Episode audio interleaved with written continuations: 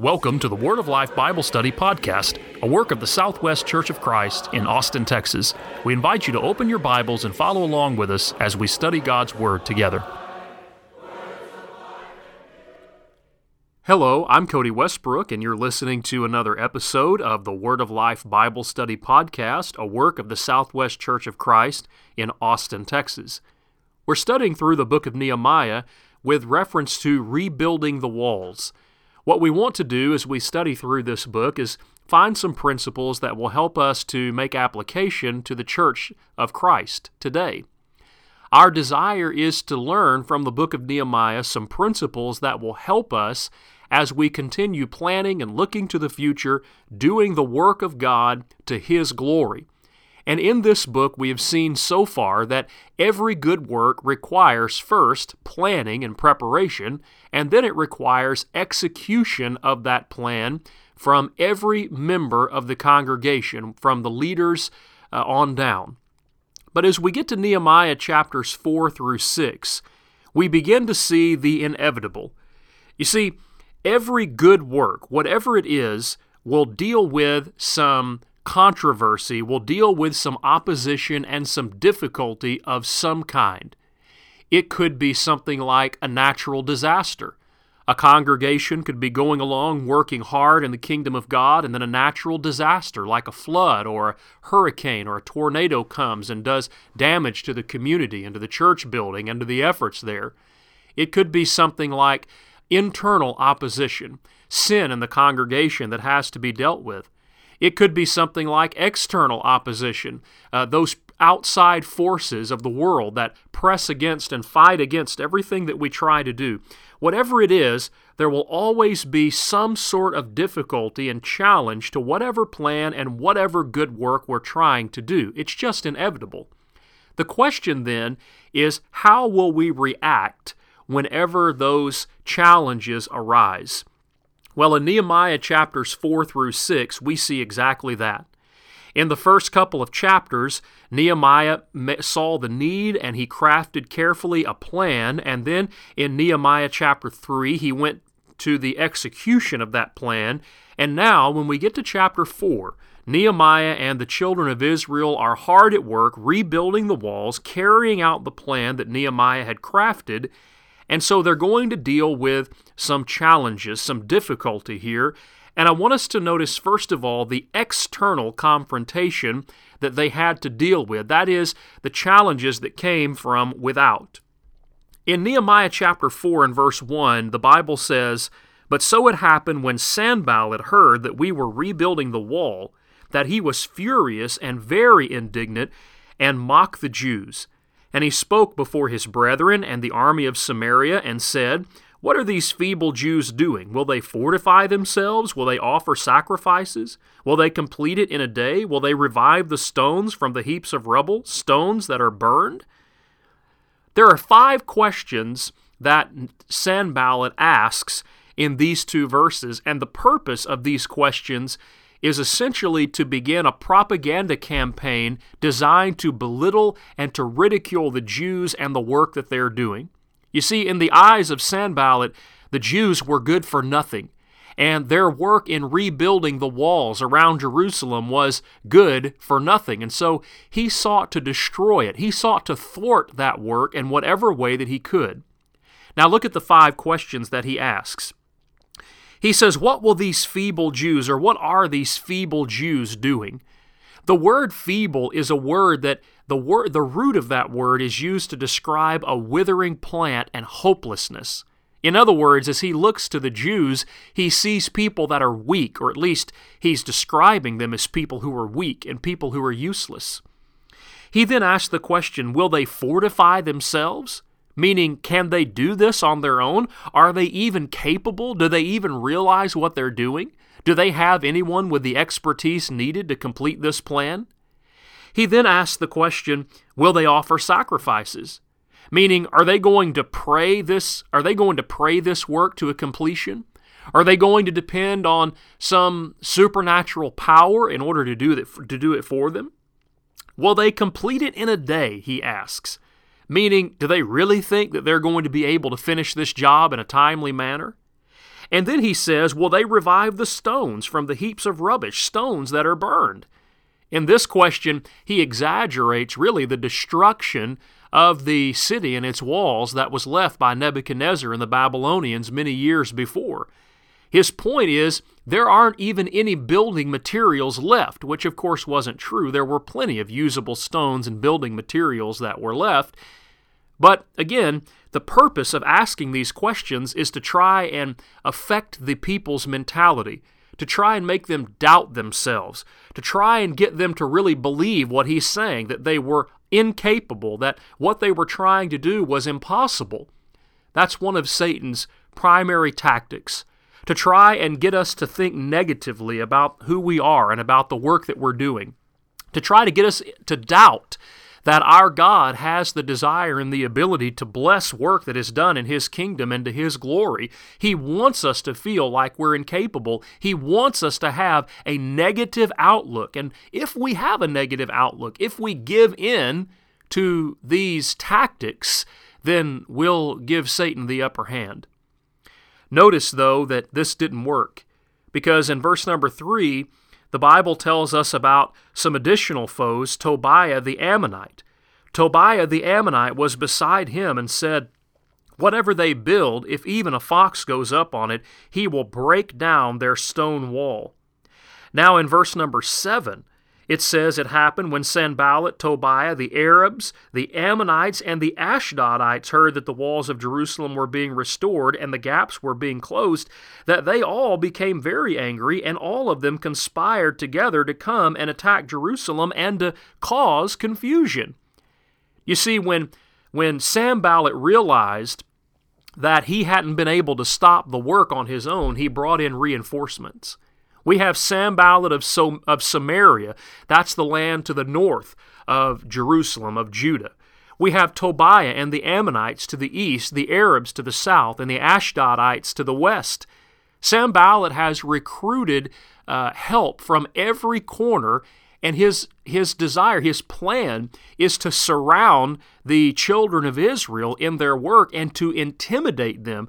He threatened them, this whole group threatened them with physical harm. They, they threatened to attack the city. He wanted to intimidate them into stopping the work. In fact, he does this again. If you'll turn with me in your Bibles to the sixth chapter of Nehemiah, now we're at the end of the project, or close to the end anyway. In Nehemiah chapter 4, we're closer to the beginning. In Nehemiah chapter 6, we're closer to the end. The project is close to completion. And in this chapter, Nehemiah, or excuse me, Sanballat resorts to plotting to murder Nehemiah. He recognizes that all of his efforts in Nehemiah chapter 4 did not work. And so in Nehemiah chapter 6, he says, Well, then I'll just try and kill the leader. So in Nehemiah chapter 6, verses 1 through 9, he puts together a plan to try and lure Nehemiah to come out of the city. He tries to lure him to go into the temple in Nehemiah chapter 6, verses 10 to 14. And Nehemiah had the foresight and wisdom to see through these plans, and so they failed.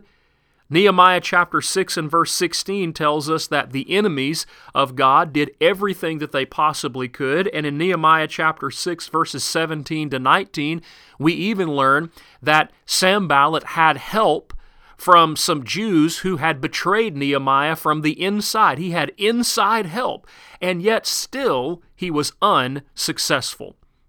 You see, everything that Nehemiah and, or excuse me, Sanballat and Tobiah and the rest could possibly do to try and stop this work from being done, they tried, and everything that they tried to do failed. Now, what, is this, what does this teach us? What lesson is to be learned from this?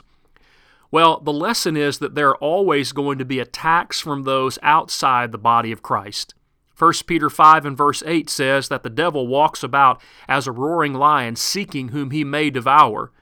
Jesus said that the world will hate you because it hated him first. John chapter 15, verses 18 and 19. And in every generation, in every age of the history of man, those who have sought to serve God have been attacked and ridiculed by those who hate God. Jeremiah was slandered, Jeremiah chapter 18, verse 18. The people of the land tried to stop the Jews under Zerubbabel from doing their work for God in Ezra chapter 4, verses 4 and 5. Haman tried an evil plot in Esther chapter 3. The Jews at Thessalonica tried to stop the preaching of the gospel in Acts chapter 17, and even after the Apostle Paul left the city, tried to undo the work that he had done. So we must never be surprised whenever we're attacked from outside foes. We must never be surprised when outside forces do everything within their power to stop the progress of the work of God. But we also must not be intimidated and we must remain faithful. More about that in just a few moments. Now, we've looked at some external attacks. Let's look at some internal issues. In Nehemiah chapter 5, we have an occasion of some internal difficulty that Nehemiah and the people had to work through as they were doing this great work. You see, it was harvest time, and the project of rebuilding the walls took a, a long time, and yet the people still had to eat.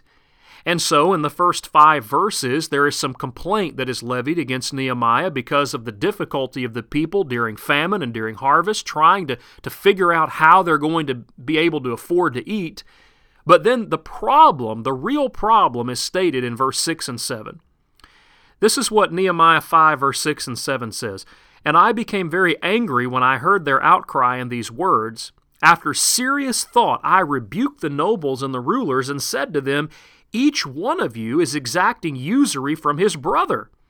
So I called a great assembly against them, and I said to them, verse 8, According to our ability, we have redeemed our Jewish brethren who were sold to the nations. Now indeed, will you even sell your brethren, or should they be sold to us? Then they were silenced and had nothing to say. You see, what's going on is that some of the Jews realized the situation. They realized that people needed to eat, and so they found that as a keen opportunity for them to line their pockets. They were extorting their brethren, and so Nehemiah rebukes them for it. Now, what do we learn from this? Unfortunately, we learn that sometimes there are even attacks from within the body of Christ.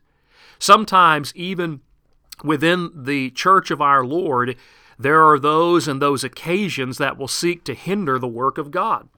For example, in Matthew chapter 18, verses 15 to 17, Jesus talks about a situation in which a brother sins against another brother. And he says that if your brother sins against you, that you should go and tell him his fault between you and him alone. And if that doesn't work, you should take two or three witnesses. And if that doesn't work, you should take it before the church. And if he still won't listen, you should count him as a heathen and a publican. You see, what he's, what he's getting at is the reality of difficulty, the reality of confrontation, unfortunately, even amongst members of the body of Christ. In Matthew chapter 18, that context, Jesus is giving the recipe for dealing with that. But again, the principle is that sometimes sometimes it, it, it just comes into fruition and it has to be dealt with in the first place. And whenever it rears its ugly head, it has the potential to thwart the work of God. There are other examples of this in the Bible. For example, in Galatians chapter 2, there's a confrontation between the Apostle Paul and the Apostle Peter because Peter played the hypocrite. But thankfully, on that occasion, he repented of his wrong. In Philippians chapter 1 and verse 16 and following, the Apostle Paul talks about those who were preaching the gospel of improper motives, trying to cause him more harm, trying to cause him more damage. In 3 John, we read about uh, one who named Diotrephes who desired to have the preeminence and who was causing problems within the body of Christ. In Acts chapter 5, we have Ananias and Sapphira and their attempt through selfishness and greed to cause problems within the congregation. 1 Corinthians chapter 5, we have an example of one who was caught in sexual immorality and the command that the church was given to deal with that problem. You see, unfortunately, the church is always going to deal with problems of one kind or another, even from within its walls. But here's the most important thing for us to get out of this we cannot simply ignore those problems. You see, if we ignore problems, then those problems will simply grow and become larger, and like a cancer, they will eventually eat us up from within. They will make the church sick from within, and that will hinder the work of God. So we have to deal with the problems, whether they are internal or whether they are external. We have to make sure that they are taken care of in a biblical way and not allow ourselves to be overcome by those problems. Yes, they cause us heartbreak. Yes, they make us sad, but they cannot defeat us. Now, let's go back to Nehemiah. The third thing that we want to see is how Nehemiah dealt with the problems in Nehemiah 4, 5, and 6. First of all, in dealing with these problems, Nehemiah was realistic about the possibilities. You see, in the first few verses of Nehemiah chapter 4, we read about the attacks. But then, if you skip down to Nehemiah chapter 4, verse 4 and 5, uh, excuse me, 4 to 6, you notice that Nehemiah and the people appeal to God and they continue their work because they had a mind to work, verse 6. And then if you skip down to verse number 10 and following, you notice in verse 13 that Nehemiah positioned men behind the lower parts of the wall at the openings and set people according to their families with uh, their swords and their spears and their bows. You see, what Nehemiah did in Nehemiah chapter 4 is he created soldier builders. He always had some who were working and always had some who were watching, and men had a hammer and a shovel or a shovel in one hand and a sword or a spear in the other. You see, they were working but also watching. The point is that they were proactive. Nehemiah's solution was to be proactive. He knew that there was a strong possibility of an attack, and he wasn't going to wait until the attack showed up to prepare for it. Now, what does that teach us? That teaches us that we must always be on guard and never allow ourselves to be lulled into sleep. It teaches us that we must always be proactive in our thinking, that we must always be looking to the future and the possibilities of whatever challenges might come. Be they internal or be they external, we've got to plan for the future in dealing with confrontation, just as we have to plan for the future in looking to do the work of God uh, in the first place. Second, when problems arise, we must react to those problems, but we cannot overreact. You see, there's a difference between being concerned and paying attention and being mindful about dealing with a situation and allowing ourselves to overreact and to panic. Nehemiah did not panic. Look at Nehemiah again, chapter 4, verse 4 and 5. What did Nehemiah do? Nehemiah prayed. Look at Nehemiah chapter 4 and verse 14. What did Nehemiah do? Nehemiah depended upon God. Verse 14, as he spoke to the nobles and the leaders and the people, he said this Do not be afraid of them. Remember the Lord, great and awesome, and fight for your brethren, your sons, your daughters, your wives, and your houses. He urged the brethren, urged his people to have faith in God. Look at Nehemiah chapter 5 and verse 7. We talked about this internal problem that was going on in Nehemiah chapter 5, and notice the first part of verse 7. What did what happened before Nehemiah rebuked the nobles and the rulers? It says after serious thought. Nehemiah thought carefully about his reaction.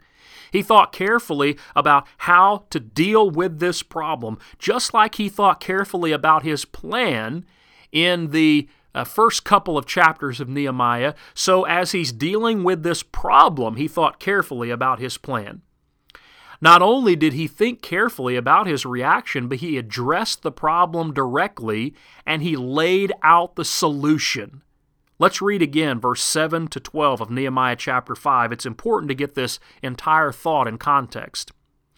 After serious thought, Nehemiah 5 7, I rebuked the nobles and rulers and said to them, Each of you is exacting usury from his brother. So I called a great assembly against them. And I said to them, According to our ability, we have redeemed our Jewish brethren who were sold to the nations. Now, indeed, will you even sell your brethren? Or should they be sold to us? Then they were silenced and found nothing to say.